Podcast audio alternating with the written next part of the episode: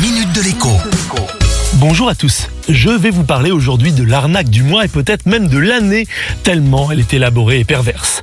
Vous venez de perdre un proche. Quelques jours plus tard, un courrier en tête d'un notaire arrive à votre domicile.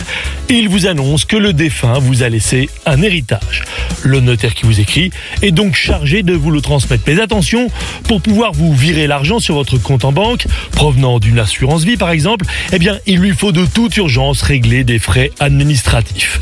Vous avez compris l'arnaque. Bien évidemment, il n'y a aucun héritage en attente chez ce notaire. Un notaire qui existe pourtant réellement, mais dont l'identité a été usurpée à son insu. Le courrier est parfois d'ailleurs un simple mail.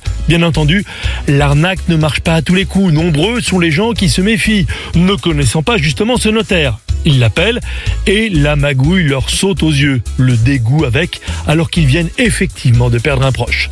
Mais d'autres, accablés par le chagrin, se laissent piéger.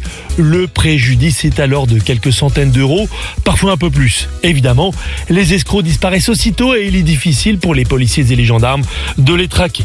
Morale de l'histoire, il ne faut pas croire au Père Noël. Tout comme les loteries sur Internet ne devraient en théorie tromper personne, les faux héritages font partie des arnaques les plus éculées. Mais la nouveauté, c'est bien évidemment de tout faire pour de vrai, avec de vrais fous courriers en tête, de vrais notaires. Méfiance donc, et à demain. La minute de l'écho avec Jean-Baptiste Giraud sur radioscoop.com et application mobile Radioscoop.